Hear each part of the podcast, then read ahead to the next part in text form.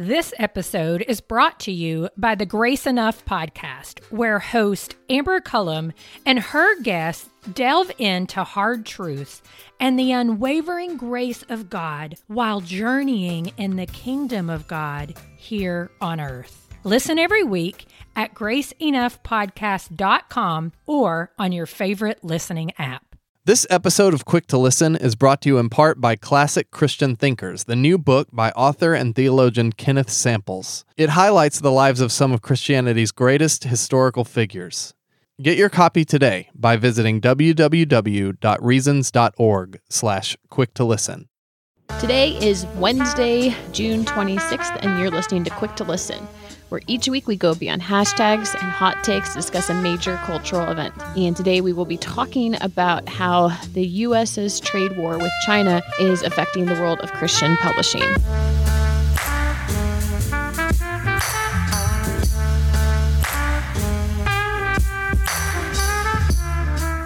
I'm Morgan Lee, Associate Digital Media Producer here at Christianity Today.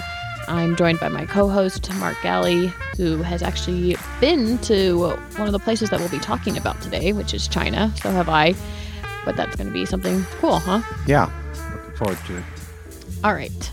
Who are we bringing into? Our uh, guest today is Stan Jantz. He's executive director of the Evangelical Christian Publishers Association and he's worked in the Christian book industry for his entire professional life and is co author of some 60 books, many of which have become bestsellers. So we're really grateful to have him on the show. He's, uh, he's definitely an expert in this field. So welcome, Stan. Thank you, Mark and Morgan. That's a great pleasure to be with you today on this important topic. Okay, I have a less important question, Stan.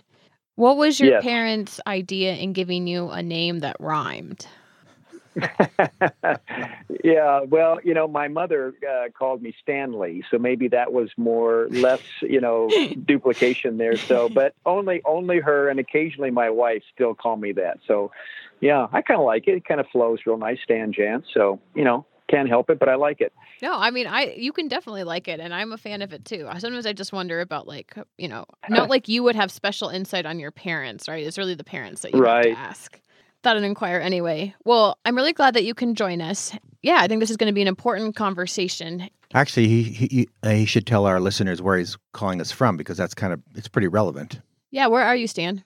I'm in Chicago, and I'm at the on the campus of Moody Bible Institute, and my association, ECPA, uh, Evangelical Christian Publishers Association, we are hosting an international rights fair. So uh, in publishing, uh, the publisher owns the rights to the work, uh, to the book, and they have then the option to sell those rights for foreign language translation or even in English to be uh, exported to other countries.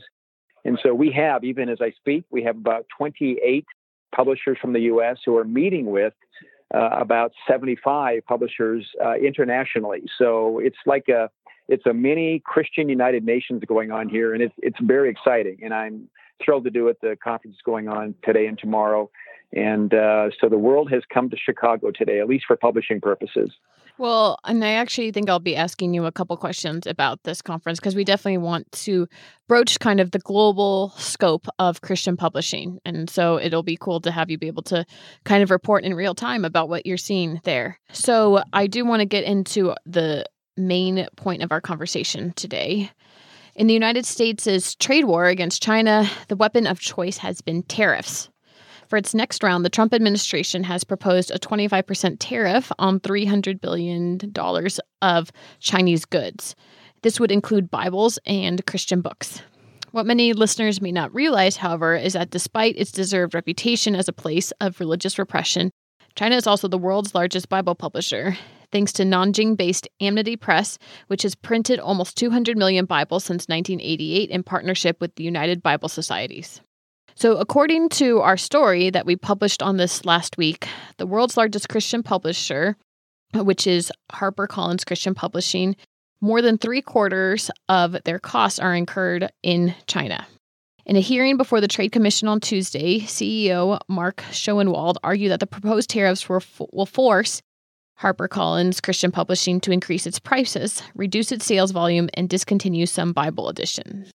Tyndale House's CEO, Mark Taylor, who appeared on the podcast earlier this year, also testified, as did Stan, our guest today. After making the case for a religious exemption, Christian publishers now await the decision of the trade representatives who may announce their decision before this week's G20 summit, where Trump is expected to personally discuss a trade deal with China's President Xi Jinping. This week on Quick to Listen, we wanted to discuss how the American Christian publishing industry became a global business and how China became the country of choice for Bible publishers. All right, Mark, I would love to get your opinion on this particular story. My gut reaction? I thought it was an interesting wrinkle. I hadn't put two and two together uh, when it was announced uh, that uh, Trump was threatening tariffs. Uh, I have been to China. I have actually been to Amity Press. I have seen pile uh, when I the thing that surprised me when I went there was uh, seeing uh, stacks of books. It was either a book about Hillary Clinton or by Hillary Clinton, as well as stacks of Bibles in English. You don't expect that when you're in the middle of China. So I hadn't put that two and two together, and it wasn't until we did our news story that I realized, oh my gosh, so this this isn't just a uh, foreign policy story. This is also a Christian publishing story. So it's more of an area of interest. I mean, I'll be interested to see how it works itself out, whether a religious exemption is going to work for this sort of deal. This was also intriguing to me and I think eye opening in the same way, again, about, you know, lots of American products saying made in China on them. I'm not sure if I've ever seen a Bible that said made in China on it. And of course, you never, nobody ever looks at the, the page that would say that. Okay. But it would be interesting to now, now go through my Bibles and see which ones have said that. Hey, Stan, is that a, is that a typical uh, pr- uh, procedure? If a book is actually printed in China, is it mentioned on in, somewhere in the Bible? I don't. I've never seen that either, Mark. I, I agree with you. Now I'm going to go back to my Bible and find out. You know, the the ones I have. So I don't. I don't know that. And and of course, the here's a little distinction too. It's funny. The word publish simply means to make public. So you can, you know, depending on whether it's a you know a printed book or a, an e-book or even an audio book, you're publishing content. What they're actually doing in China is printing uh, Bibles, and but still they're goods that they do produce. So whether it's uh, you know some kind of a a, a tchotchke that, that is sold at uh, you know Walmart or it's a Bible sold you know here in the U.S. So they they manufacture. I guess that'd be another way, way to say it. And Amity, I, that is a, a huge huge uh, uh, printer there that does that. So, but the publishers and you mentioned HarperCollins Christian. They work so closely with these printers uh, in China that they've developed this this ongoing working relationship that probably started in the 80s. And I know Mark uh, um, Schoenwald, as you mentioned, said they've been actually working for two decades very closely to develop not just the technique of of actually publishing uh, printing Bibles, but also uh, the whole process that goes into it, the packaging and all of that. So it's a it's a really big part of of Christian publishing, especially in the Bible world, but also any four color work that is done. That's so children's books. Children's book is in the general publishing market is probably the fastest growing and the most robust right now because millennials are having children and the books that are being uh, produced, uh, written, and then you know published and, and, printed are are colorful. They have a lot of sometimes they've had stickers in them and other things that attract kids, and uh, that's a complicated procedure. And again, China has developed uh, techniques and they have the skilled labor to pull this off. Uh, there's a lot of handwork that goes into it. If you have a Bible that's maybe a special edition, all that stitching on the cover, the leather, of course, the pages are very thin just to make a 2,000 page book. Uh, something you can carry around in your hand rather than trucking in, a cart behind you. So they have developed these special techniques, technologies, printing presses, but also the skilled labor. Uh, and uh, here in the U.S., we lack the capacity to do that. Uh, and to do it at the scale, the econ- economic scale that China has been able to do. So, when Mark and I were originally discussing doing this idea, we talked about how in the early days of Christian publishing, at least it seemed like it was a family affair back then. And of course, as I mentioned, that we had Mark Taylor on the show. Mark Taylor is the CEO of Tyndale, and his family is the family that developed the Living Bible. So Tyndale, in many ways, was a family company. So is, was uh, Eerdmans, as I understand, Baker Books, as I understand. There might be others as well that Stan would know. Yeah, Crossway. Uh, there in in, in uh, Wheaton Um, so yes, many Harvest House. There are many uh, companies, publishing companies, started with with family and still are uh, in you know family business um, uh, business con- uh, frameworks. And then you have ministry. You have ministry publishers like Moody Press is uh, is an arm of Moody Bible Institute, uh, InterVarsity Press. Of course, these are all Chicago places, and also denominations. B and H Publishing Group is a part of the Southern Baptist. So, and then you have independent, you know, publishers that have risen up or who are owned by uh, larger conglomerate companies. Um, and that's something that's kind of recent in the history of Christian publishing. All right, so you see these families, and when they're initially trying to actually produce the tangible object, the books in this case, or the Bibles more specifically, who are they going to, and how are they actually going about to produce them? Well, the print there have been obviously there's many printers uh, here in, in the U.S. and in, in the Chicagoland where we are. Some of the larger presses are here, and uh, so I think, you know, when you, you, Tyndale is a good example. Tyndale Publishing House, and people know the Living Bible and the New Living Translation. And as a family, it began with Ken Taylor, who translated or paraphrased the Bible into the, the Living Bible. You know, they developed obviously relationships with printers here to get their editions printed. But what's happened is that Bibles have become so in terms of their design and the complexity of it with you know pages and maps and Obviously, the study Bibles have kind of running little notes and commentary, and, and there's just more and more to it. And they, so the, as you do that, the expense goes up. The covers get a little bit fancier, and they'll do affinity Bibles for certain groups. And so over time, all the publishers found that in China, they found that there were printers that could do this and were very, very amenable to the different techniques that they were, you know, bringing into the Bible publishing. There are still obviously a lot of Bibles printed here in the U.S., but a lot of it is just the scale and the cost um, that that the printed Bibles printed in China offer.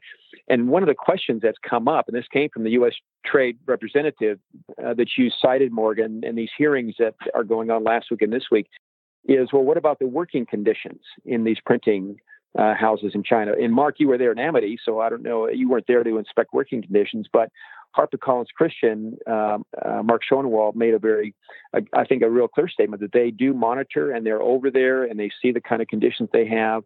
And he said that they actually are paid higher.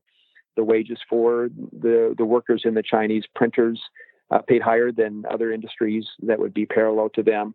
So they feel real comfortable that the that the working conditions in China are are very fair and, and equitable. So um, so that's you know something that is, and it's the irony is, of course, is that China, none of the, if any, few if any of those Bibles are end up in China. They all are exported mostly to the U.S., but all around the world. But then we want to get Bibles back into China, so right, they'd have to come back through different agencies, whether it's a, a Bible society or a publisher. So you're talking about scale. My my impression is that Christian publishing was a modest enterprise even up through the 1950s. When did it sort of explode to the to the point where uh, issues of scale became something that publishers had to start Christian publishers had to start thinking about it. It would give us a uh, kind of a sign of when Christian publishing really came on the scene in a lot of ways. Right. So uh, we've mentioned the Living Bible. The Living Bible, which which came out in the early '70s, was probably the be- the first kind of popular level Bible. And if any of your, you know, your podcast listeners who you have, I've got one. It was a green kind of padded cover. I still have oh, mine. Oh yeah, I and that. little crinkled. That was the first one. And so, and if you remember, the reason the Living Bible even took off, it was before it was an entire Bible. But Billy Graham featured living letters in one of his crusades. Yeah, we ordered some of those in my family. Yeah, exactly. Yeah, it just exploded. And so then eventually Ken Taylor finished the whole Bible and it was printed. It was about 1972. A little before that, about two years before that, was a little book called Late Great Planet Earth. Ah, yeah. That uh, became probably, the, I think it was among the best selling books of the decade. I mean, the, really the first time you're seeing books selling in millions. Uh, that was the book that introduced, I think, the world but, to. But never Christian appeared books. on the New York Times bestseller list, from what I understand. you're right. You're right. It was, yeah, but it was, outsold everything on the New York Times bestseller list. But they refused to put it there. So there you go. Yeah, they didn't. They, they didn't know what to do with it. So, so that really started to answer your question, kind of this this kind of modern era of Christian publishing And so you had the independent family owned businesses that then started discovering writers. And you had, as that decade unfolded, you had uh, Born Again by Charles Colson. If you recall that book in 1976, that was from Chosen Books, which is a division now of Baker uh, Publishing Group. And then Chuck Swindoll started writing books that became very popular. And, and so it was really kind of driven by personalities or, and people who had ministries that then found a wider and wider audience.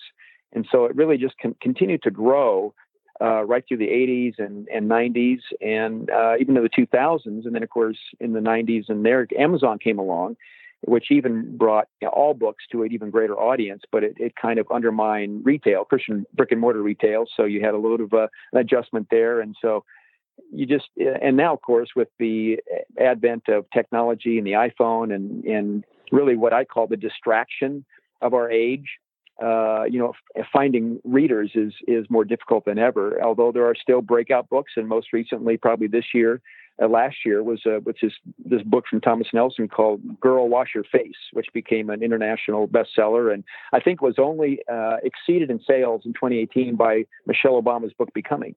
So there are wow. still books from Christian publishers wow. that kind of hit that that you know that kind of mark. I should also a, line, a landmark book that's published in the 90s, uh, Purpose Driven Life, uh, did a lot to encourage and to bring awareness. And, and I think it was that book that probably uh, led to, or was, was not, not led to, but kind of opened the door for HarperCollins to purchase Zondervan.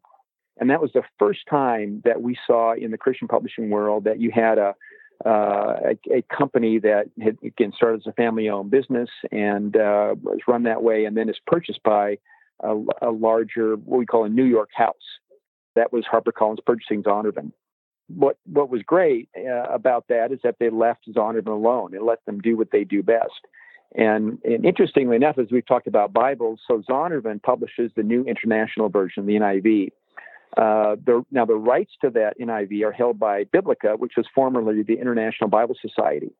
And you mentioned, Mark, Amity Press. So Biblica was also uh, a test a test gave testimony. I actually gave it on their behalf in Washington last week because their CEO is traveling internationally. But so Biblica is owns the license for the New International Version, which is the world's most popular version, and they have 72% of their Bibles are printed at Amity in China.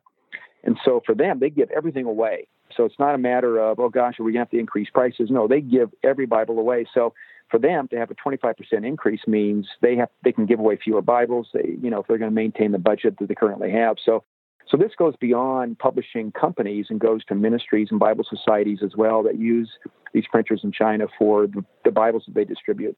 Just as a side note, I just have to say that I want listeners to be aware that I'm going to publish a book, Guys Shave Your Face, hoping to catch the tailwind of that. you want you want all these hipster beards to go away? Exactly. Huh? Okay. Yeah. Sounds very in line with Mark's it, brand. hey, hey, Mark, if for no other reason, it's for hygiene, right? There you, you go. Know, for what go, yeah, yeah. So, okay, I think I think I can find you a, a publisher for that. Okay, we're set. That's so, great. I love it. As you guys are talking about it, it seems that Amity has a corner on the market with regards to working with Christian publishers. Stan, I don't know if you could give us a brief history of how that came to be and if there were other rivals or businesses that Christian publishers were working with either in China or in other countries that yeah, were present at the beginning. Right. I don't know the, the details of how that relationship formed. I know there were there were some ministries already uh, ZDL Publishing, that is a publisher in China. Um, I used to work with Gospel Light uh, Publications, and they had a, a, strong the the family that owned Gospel Light had a strong connection to China and a real interest in publishing. And and it's possible to publish in China now. The government controls all the ISBN numbers. An ISBN number is your International Standard Book Number. So every book, it's a nine-digit number that, that every book has, and it's a way of identifying those, and it's kept track. And you, Library of Congress has it, and all that. But in in China, they regulate and they look at every single book that they would then run through, and it's controlled. It's kind of like the the the state church. You know, there is a there is a Christian church that the government you know oversees, uh, and then there's the underground church. So you kind of have this, you know, printing and publishing that goes on there. And as far as the printing, you know, so Amity is a little different because they're not publishing in, in the sense that they're distributing in China as ZDL does, but they are printing these books. So how that came about, Morgan, that's a great question. I'm I'm learning a little bit more. I do know that Mark Schoenwald from H, uh, HarperCollins Christian, they've been working there for about uh, again about 20 years. I, I, I don't know if they use other publishers besides Amity, and and I'm I'm assuming there probably are some other publishing options there, but they are certainly the biggest. And I think it just came about because uh, like Mark, there were people going over there and seeing what they were doing in China is enterprising. And, uh, you know, so just strictly on a business level to bring uh, revenues and the Chinese government to, to build the, the economic uh, conditions in China. And I was talking with the gentleman last night that says really over a period of 12 years, they went from almost a third world country to a, you know, a first world country just because they allowed kind of a free enterprise capitalistic system controlled by the government. And I think the printing presses that they have there are part of that to really bring in revenue to China and to uh, help just kind of raise the economic conditions of, of working people. It's an interesting paradox that China, which uh, limits the, I don't think they completely forbid the distribution of Bibles in China. At least the last time I was there, that was the case. But they severely limit the number of Bibles that are published in China for the Chinese.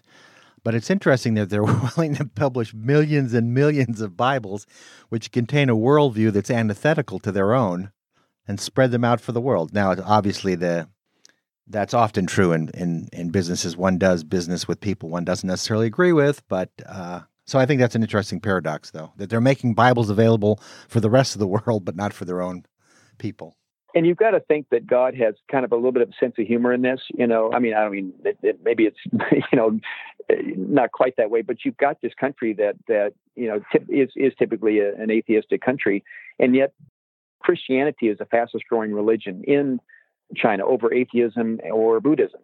10% growth is what I have the Pew Pew research uh, shows, and you've all seen these numbers that in the, by the 20, you know, 30, 20, 35, there will be more Christians in China than here in the U.S. even. So there's this there's this paradox of control and yet you know now is is it because they're printing bibles probably not but it, it's certainly god is doing a work in this country and there are you know there's a significant movement of christians uh, in china and a great desire you know in that country for for the gospel so it is, yeah. And so, yeah, why not? Why why wouldn't they print? And and uh, and again, it's it's for for a lot of publishers in the U.S. I think, especially the Bible publishers, yes, it's a it's a business proposition because they can get great work done at a at a price that then enables them to sell a beautiful study Bible with with color and a nice cover for about fifty bucks. You know, and if you had to, even if you could find a, a printer that could do that here in the U.S., you probably double your price for that. So uh, so that's the dilemma. These these tariffs now are going to you know either add cost to it or create force publishers to look elsewhere, and they've done that. And in fact, at the test at the hearing, uh, Mark Schoenwald said that Harper Collins Christian worked for two years, and and he said they spent millions of dollars to develop a printing relationship in Colombia. And they just after two years, they just had to abandon that project because they couldn't get uh, the right workers and the right technology and process to, to you know produce the kind of Bibles they want. And again, I've talked to to there's a you know there's a printers association here in the U.S. and there's a real there's a shortage of skilled workers in the printing industry here in the U.S. So that's you know you think it's all machines, but you need you need people who know what they're doing and have that dedication and, and skill, the and really the artistry in some regard, you know, to print something that is going to be going to be a beautiful uh, result. And so it's there's a shortage of that in the U.S., but but not in China. So it's it's just it's just interesting, and we're it's a globalized world, obviously, and, and publishing is as I said, we've got probably 20 countries here represented here in Chicago. They're from Nigeria, Australia, South Africa, South Korea, Scandinavia, India, Brazil, Colombia, uh, Eastern Europe. You know, it's, it, what's going on in the global South is pretty astounding, but it's other other places as well. Uh, and I think that to me is an indication of and, and printed material is such a key and always has been. My dad, I grew up in a family that owned a chain of Christian retail bookstores back in the 70s, 80s, and 90s. Well, what was the chain? It was called, yeah, it was in Central California called Fresno Bible House. Oh my gosh! Oh my gosh! I and bought was, many a book there. Oh, fantastic! I lived well, there for a year. Uh, yeah, that How about that? that was my family. Yeah, and uh, but my dad had some great sayings. But one of the one of the great sayings that I think is is absolutely true. He said, "Every movement needs materials. Even God wrote a book." So you have the, the author of the ages is God Himself through the Holy Spirit. You know, utilizing you know about forty different writers to produce a book that has even Richard Dawkins will admit is one of the most beautiful books in the King, especially in the King James, ever produced. And everybody should read it because you'll learn what beautiful writing is all about. And so we have this this amazing book, this this collection of books actually that tells the story of God, the story of humanity, and is the is the best selling book in the world. You know, even more than "Girl, Wash Your Face." So it's it's uh, and it will not appear on the bestsellers New York Times bestsellers list. But so books and the way the content of the gospel is transmitted through writing and through uh, printing. Uh, and we know what the printing press uh, did. You know, it was, it was declared to be the greatest, uh, you know, event in the uh, millennium, the thousand years uh, leading up to the 20th century. Was that was that was the most significant event was the, was the printing press. So we're in the second revolution after the printing press, and that's the digital one. And and by the way, what's what's wonderful is you can deliver uh, books to a printer in China or India by transmitting all of the data uh, through the internet. So you've got the ability to then, you know, make edits, make changes to the printing process because of, uh, of, of, what we are experiencing now, this technological revolution, uh, or to print the electronic version as well. So we are in an age unlike any other in, in the last 500 years. And uh, as again to quote my dad, I think God is very interested. He's the supreme author, and like all authors, they want to know, hey, how's the book going? You know, how's my book doing, and who's reading it? And uh, and we could go on and on. I mean, the work's being done in Bible translation is is extraordinary. Stan, I, I'm kind of curious about just like this testimony that you gave last week. Um, yeah, obviously, yeah. you know, this is something that's happening between U.S. and China, but you're not going to get the largest economies in the world at odds over something and have it not be mm-hmm, really mm-hmm. Um, intense spillover effects. And I didn't know what type of conversation or chatter you're seeing at this expo right now about what these tariffs might mean. You know, it's it, people are aware of it, and and there've been a lot of a lot of stories about the uh, the hearings and the publishers that were there, and so I think there's great hope I'm hopeful. I mean, I here's what I my experience was Morgan is that so I, I along with Mark Schoenwald and and the uh, representative from the American uh, the Association of American Publishers, which is the counterpart to to my organization, the Christian Publishers Association. She was there, and representatives the next day from Penguin Random House were there. So we're really making a case for books as a as a class.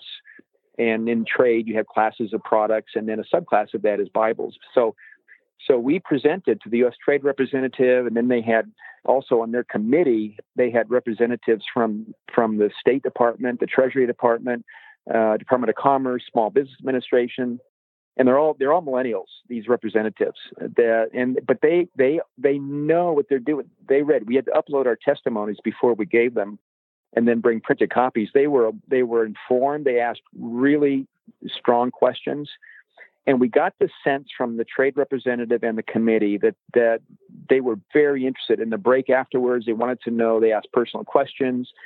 Uh, Mark Schoenwald brought samples of Bibles that are printed in China. He brought a he brought one printed in the U.S. It was like there's no comparison in quality. It was funny. He showed that, and there were some other publishers that brought works that are being done there. There there seemed to be a real receptivity to what we were saying and asking for this, you know, an exemption on behalf of books and, and Bibles. What is the goal of the trade representatives? How are they supposed to weigh in, and who's where do their loyalties lie? I guess. Well, they're they're they're representing uh, industries. So you could have metals, you could have like we have books. You could have someone in, you know, that's they're they're building, you know, their clothing, or maybe it's other goods that are produced in China, imported to the U.S. and then sold in stores or online here. So all these different groups are being represented. So our group representing publishing had a chance, and they they're having these hearings for two weeks. And it's my impression, Morgan, that the U.S. Trade Representative then will will then make a recommendation to the administration regarding which, if any, products should be exempted from the tariff. And they have the right to do that. And in fact, the U.S. has a history of exempting books and Bibles from tariffs. It's kind of part of the fabric of, of America. So, and we believe that the administration will um, have a sensitivity to the fact that Bibles are included in this. In fact, Mark Schoenwald used a really good phrase that's been picked up by a lot of the news agencies. He called it a Bible tax. Now, we, t- we say tariff, but that's really what it is. And that was a phrase he used. And that was picked up by Bloomberg. They were in the room and, and they reported on that, and others that, that picked that up. I think it's a, it's a very uh, smart way to phrase it and one that may get the attention of the administration. We don't know, but uh, it's pretty simple. You know, it, it just kind of it says something. And so we we are we are hopeful. I won't say I'm confident, but we're hopeful that there will be a response and uh, that that these these items, these books and Bibles. And by the way, the American uh, the Associated American Publishers made a really compelling case for literacy and the place that books play in a nation's health as uh, as literacy goes, and especially for children uh, that we start reading out young. And a lot of what attracts kids to books is the way the book looks and feels and the features it has, the color, and all of that. And those books, uh, so many of them are printed in China. So are we going to now have to raise prices? But the big issue is if all, let's say olives came to the U.S., there's, there's not the capacity here. And one publisher who, who represents uh, a large children's book line they said it would take us five years to get back to where we were, and then we don't even know if that would be enough time just for just to get just to get the presses and printing you know printing companies here in the U.S. going. This episode is brought to you by the Grace Enough podcast. I am its host, Amber Cullum. Each week, I sit down with a guest to discuss hard truths and the unwavering grace of God they've experienced while journeying in God's kingdom here on earth. You'll hear from guests like Jen Wilkin, Jamie Ivey, Andy Crouch, and Scot McKnight. Listen to these conversations and more by searching Grace Enough Podcast on your favorite listening app or by visiting graceenoughpodcast.com. So, just a quick question. Uh, does a 25% increase in tariffs or a 25% tariff, is it fair to say that if a Bible is uh, $50, it will go up $12.50, or is it more, is the relationship more complicated than that? It, it is, Mark. And I, what happens is that's like a bottom line cost.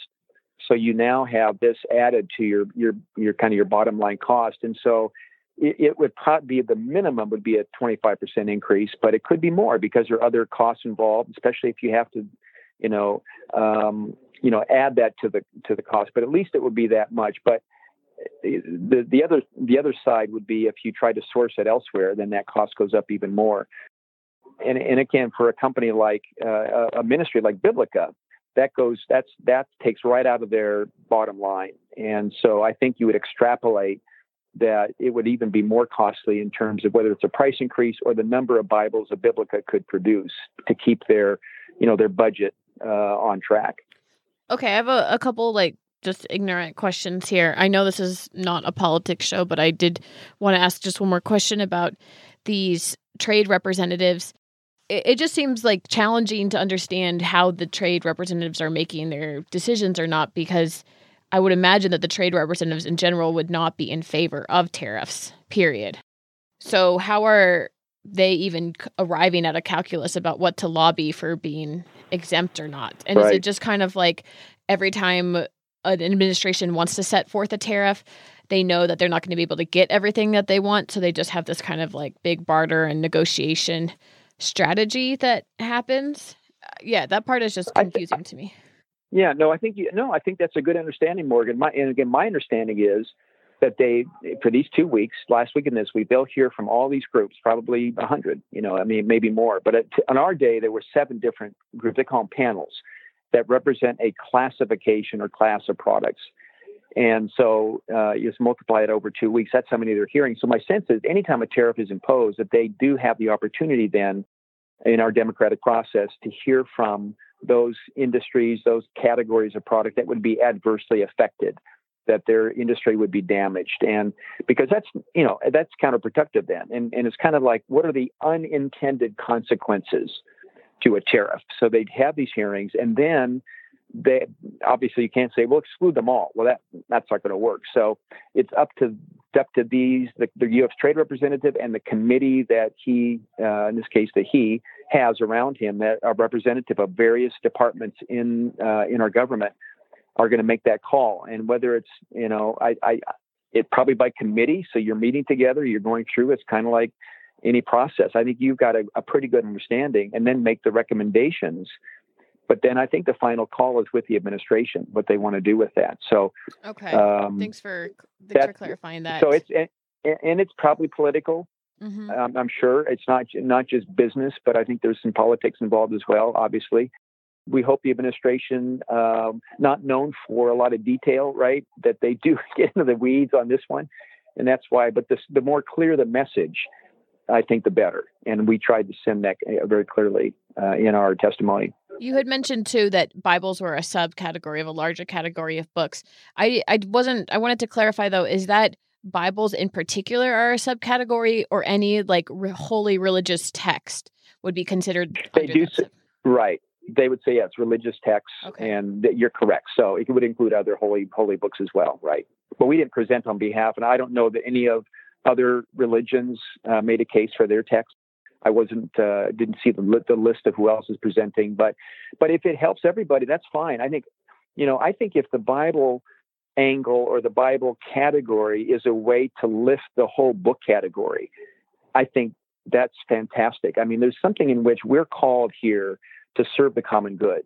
You know, one of the things when when you know Nehemiah was in exile, uh, you know, it's like, okay, what can we do to serve Babylon? And to create the benefit for the whole country. And I think there's a sense in which we've lost that as Christians. That really we're here not just for our own good and what we're doing, but we're here to serve and to help people and and really and economically too, not just in a sense of spiritually. I think there's a there's a real noble cause that God has given us as Christians and our you know our role in this in this world is to help you know and, and we see that of course in in other nations where we go and and for the you know whether it's in you know helping the poor and clean water malaria whatever i mean but this is another way to do that to help. So if we can raise and have books be also exempted i say fantastic. And if it was bibles that does it i would be so proud of that that we that we uh, you know that this book of of god's book helps the entire book industry. You know, now maybe I'm dreaming, maybe I'm overly optimistic, but that's been my prayer, quite honestly, since I was there in Washington, is that the Bible would be used to help the entire publishing industry to be exempted. That would be something that would just give me great joy. When I have been at Christian bookstores, or more recently when I'm on Bible Gateway and I look down and I see so many translations there, I'm wondering if you see a direct link between international trade and the at least the English language Bible industry that exists. And if we didn't have international trade, if there would be all these different types of Bibles, translations of the Bibles, or even a Bible industry, so to speak. The international uh, market has certainly opened up. Um, you know, you remember the Arab God smuggler, you know, back in Mark, you probably do, uh, Brother, Brother Andrew. Andrew it's like the big deal was to try to smuggle Bibles into these, you know, of course, communist countries, and and now the trade, eh, it, the, the globalization, it really falls under this whole category, globalization, the ability not just to move products but people, you know, from one country to another across the globe in a matter of hours. And if you all of you guys travel internationally, and, and I mean, the the world is is you know traveling and people are communicating, and it's something that is a uh, has wonderful benefit. I know there are challenges as well, but I think the Bible trade to be able to be exchanged and to move in different countries, I think is just wonderful. And again, I'm seeing it here at uh, in Chicago at Moody Bible Institute. All these different nations who are represented here and who are uh, you know negotiating to get the rights to everything from Bibles to you know commentaries to popular level books, kids books, and all of that into their countries. And you mentioned English. You know the uh, the number of English speak, uh, speaking people outside the U.S. far exceeds the number inside the U.S. I mean, there are so many, and, and out, or outside the English speaking world. So the U.K. and Australia, South Africa, and all that. India alone has 300 million English speakers who read, and many of them in the middle class. Uh, in Sweden, 89% of, of uh, people in Sweden speak English. So, so there's great opportunities to export uh, English books uh, two countries and maybe put a different cover that appeals more to that culture. Uh, so there's that, but also, and of course, Bibles fit in that too. But then translation is such a key thing, getting into various countries that uh, you know otherwise don't have it. And I think the Bible has led the way. And the you know I'm gonna I'm gonna jump here into this whole translation issue, but the what's happening with the Green family and uh, every tribe, every nation, these 10 translation agencies that are meeting every month and they've streamlined and coordinated and used technology to accelerate the rate at which the Bible is being translated into the world's languages. And the prediction is by 2033, 99.996% of all heart languages, over 7,000, will have at least a portion of Scripture, and 95% will have the entire Bible. That is significant beyond I can even imagine because, as we know, once you start reading the Bible, then you want books to help you understand it. So then publishers who publish, you know, for Christians and and uh, those that are wanting to understand and what what do I have a hold of here in this Christian life and what about the Bible? So you know, where the Bible goes, so you know, books follow. And I think that's an that's an important thing to remember. And we're seeing that in Africa, the global South. There's a tremendous need. Most pastors have a Bible and maybe one book. So to bring books and resources in their language uh, and then to be able to distribute freely in international trade. It's all part of that that that highway, if you will, of getting books to, and Bibles to people, and it's continuing to develop, including print on demand in different countries. Uh, there's a company called Ingram. Ingram's the largest dis- distributor of books in the world. They're located in Nashville, and they're working on this super highway of getting goods both electronically but also physically from one point to another. But if you can imagine, if I'm a publisher in the US and I want to publish a book that goes to India, I can ship it there, but it's easier and more economical if I send the files to a printer in India. They print it and then deliver it. In much the same way books in the US are, are printed is they're it's called print on demand and you don't print it till somebody orders it. But you can also use that to print books in other countries using files that you have here and it saves all that transportation cost and you can scale it cheaper for other countries that uh, have a different wage and can't pay 20 bucks for a book that maybe can pay two. Well if you can you know do it in a way that's economically feasible. And again the international trade just helps that in, in, incredibly. Well thank you so much for this really robust discussion about globalization and christian publishing. I'm sure there's even more threads to get down. And if you think that there's some country or some part of the world that the Christian publishing industry is in a particularly um, critical or surprising juncture. Obviously, we at CT would be interested in knowing that as well, since this is something that we do care about. But I really appreciate you sharing all of this with us, Stan. And for listeners who have feedback about this, we invite you to share that on Twitter. We're at CT Podcast, or you can send us an email. We're at podcast at ChristianityToday.com. I want to remind everyone that this show is made possible by everyone who subscribes to Christianity Today magazine. Last week, our July August issue came out in print. We have a lot of stuff in there because it's actually a double issue. And Mark, I know you always have a chance to read over everything that's in the magazine, and we'll probably be talking about some of your favorite pieces in the next couple weeks. But was there one that you were thinking of right now?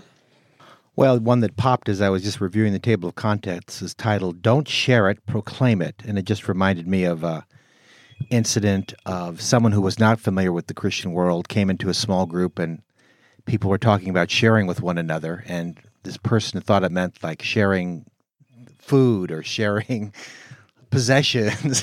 Netflix it's, passwords. No. Yeah, it's such a cliche in our, such a you know, it's a word that has this specific meaning in our world. Sharing means mm-hmm. talking to another person. Anyway, the the the the other thing I liked about the the article was it's there is something uh, proclamation. Uh, I'm trying to th- create a word. Proclamatory proclamatory. There it is about the, the, the, good news. It is good news. It's something we should be very excited about and happy to share and talk to people like we talk to them about. Uh, hey, did you see uh, Contreras hit a grand slam last night? That sort of thing. Um, obviously, this person is saying you always have to do that sensitively, but uh, uh the writer Elliot Clark was just saying, you know, we can be a little more enthusiastic about this thing that is actually the most incredible news in the history of the planet. I like the idea of using a, a, a more action verb than just share. Yeah. No, with all due respect to share. Yeah. But proclaim is a great word for that. All right. If you want to become a subscriber to Christianity Today, you can do so by going to orderct.com slash quick to listen, orderct.com slash quick to listen, and you will get our July August issue, which is yellow and blue. It is very summer and appealing. You have to wear sunglasses to look at the cover. It's so bright. It's You're great. not wrong. now is the time of the show that we call Precious Moments, and it's the time where everyone gets to share something that has brought them joy. Go ahead. You know, I just uh, broke down and bought myself a new a bike for longer distances and went out with a friend last weekend. For me, a long ride uh, at this place of st- at the stage of my uh, fitness, but it was just great to get out to be with him. It was a beautiful sunny day. What did you bike? Like, was there like So a trail or a park? Or We what? actually biked from Glen Ellyn to West Chicago, which is about 10 miles away, to look at his uh, home he's going to be moving into. And then we uh, stopped by his uh, son and daughter in law's house, who lives there as well, and then took a different route back. Partly uh, in the Chicagoland, readers, uh, listeners might not know that it has a tremendous bike path trails here that they've converted old railroad track trails to bike and hiking trails, and they're just all over the place. You can pretty much get anywhere, like in DuPage County, where we're located, and counties around it. 90% of the trip can be done on these trails, and then you have to do 10% on surface streets, but it's really quite extraordinary. All right. People can find you where? I published something called the Galli Report. Uh, what you can find it at christianitytoday.com slash the Galli Report. Uh, it's G-A-L-L-I. That's I pull, pull together a newsletter with links, and many people seem to enjoy it. And uh, I probably the other way they'll can find me is probably next year with that with that book about guys shaving their face. You know. So that, but that won't be till next year. Obviously. okay. Go ahead, Stan. Well, I want to piggyback on what Mark said about proclaim. You know, I mentioned earlier that publish simply means to make public, but it's also can be translated proclaim. And if you if you go to the old King James, when the angels came to announce the birth of, of Jesus, it said they published glad tidings. So to publish, to proclaim the message uh, gives me joy. But but being uh, having the privilege of giving it, and they call it you testify right? And we as Christians know that testify, testimony, that has a lot of meaning to it. So I was able to really proclaim, to testify in front of government officials, including this U.S. trade representative who's an appointee of the administration, and really proclaim why the Bible is meaningful to people and why. Uh, you know, this would would hinder this spiritual nourishment for many many people, and so I felt honored to do that, and I it did it, it, did give me great joy to be in that position, and I was also very impressed with the way this process is working, and I have great confidence that it will come to a conclusion that will be for God's purposes and for His glory. I hope you also do something fun in Chicago while you're here. This is a great city. You guys are in it. Now we're downtown.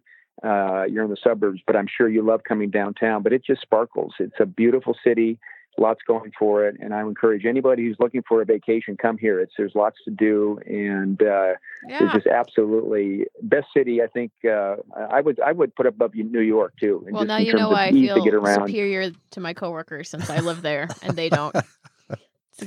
Great there source you go of pride. there you go Yeah, yeah. Yeah, she flaunts it too. Absolutely. We're mere Yeah. suburbanites. Absolutely. Those people. Um, Stan, are you on social media? Do you have a website that you want people to check out? well let me direct them to the the association that i lead and it's ecpa.org real simple and you'll be able to get a little bit of a, a feel for some of the events we produce as well as some of the issues that we're involved with and uh, just go there and i'm, I'm again happy that uh, you're bringing attention to the world of christian publishing appreciate that Yeah, like I mentioned a bazillions of times when Mark Taylor was on our show earlier this year, that was actually one of our most listened to episodes. So I feel like a lot of people are going to be excited to hear this one as well. great My Great. precious moment this week is talking about a book that I read. Actually, I don't know what I'm supposed to say. Listen to audiobook. It's called Remains of the Day. It's by Kazuo Ishiguro. And he also wrote another book called Never Let Me Go, which was kind of dystopian. And to be honest, I thought it was going to be this other book was also going to have this dystopian flair. I knew nothing about it. It was just an audiobook that was available, and I didn't have to wait in the hold line for it. But it's not about that at all. It is about an English butler who is going on a motoring trip, which is what he calls it. And it was actually great because I was also going on a road trip at the same time. And so I enjoyed our parallel paths. The book was a lot different than I thought it was going to be. I don't really want to give it away to people because I was so kind of surprised by it, but I really liked how the author drew out the story and surprised the listener or reader along the way. I thought it was really well done. So, even if you think you will fall asleep listening to an English butler talk about his life, you won't, and you'll find it pretty interesting. And there's lots of good food for thought there as well. People can find me on Twitter. I'm at MEP, A-Y-N-L. That is it for us this week. Thank you, everyone, for listening to another episode of Quick to Listen. This podcast is produced by myself and Cray Allred. The music is by Sweeps. You can find this podcast on Spotify, Apple Podcasts, or wherever you want to listen to podcasts. And for everyone who rates and reviews the show on Apple Podcasts, we do read what you have to say, and we really appreciate that. You can also, again, email us at podcast at christianitytoday.com if you have thoughts or questions about something specifically that happened on a particular episode. You can support the show by going to orderct.com slash quick to listen, and we will see you all next week. Bye.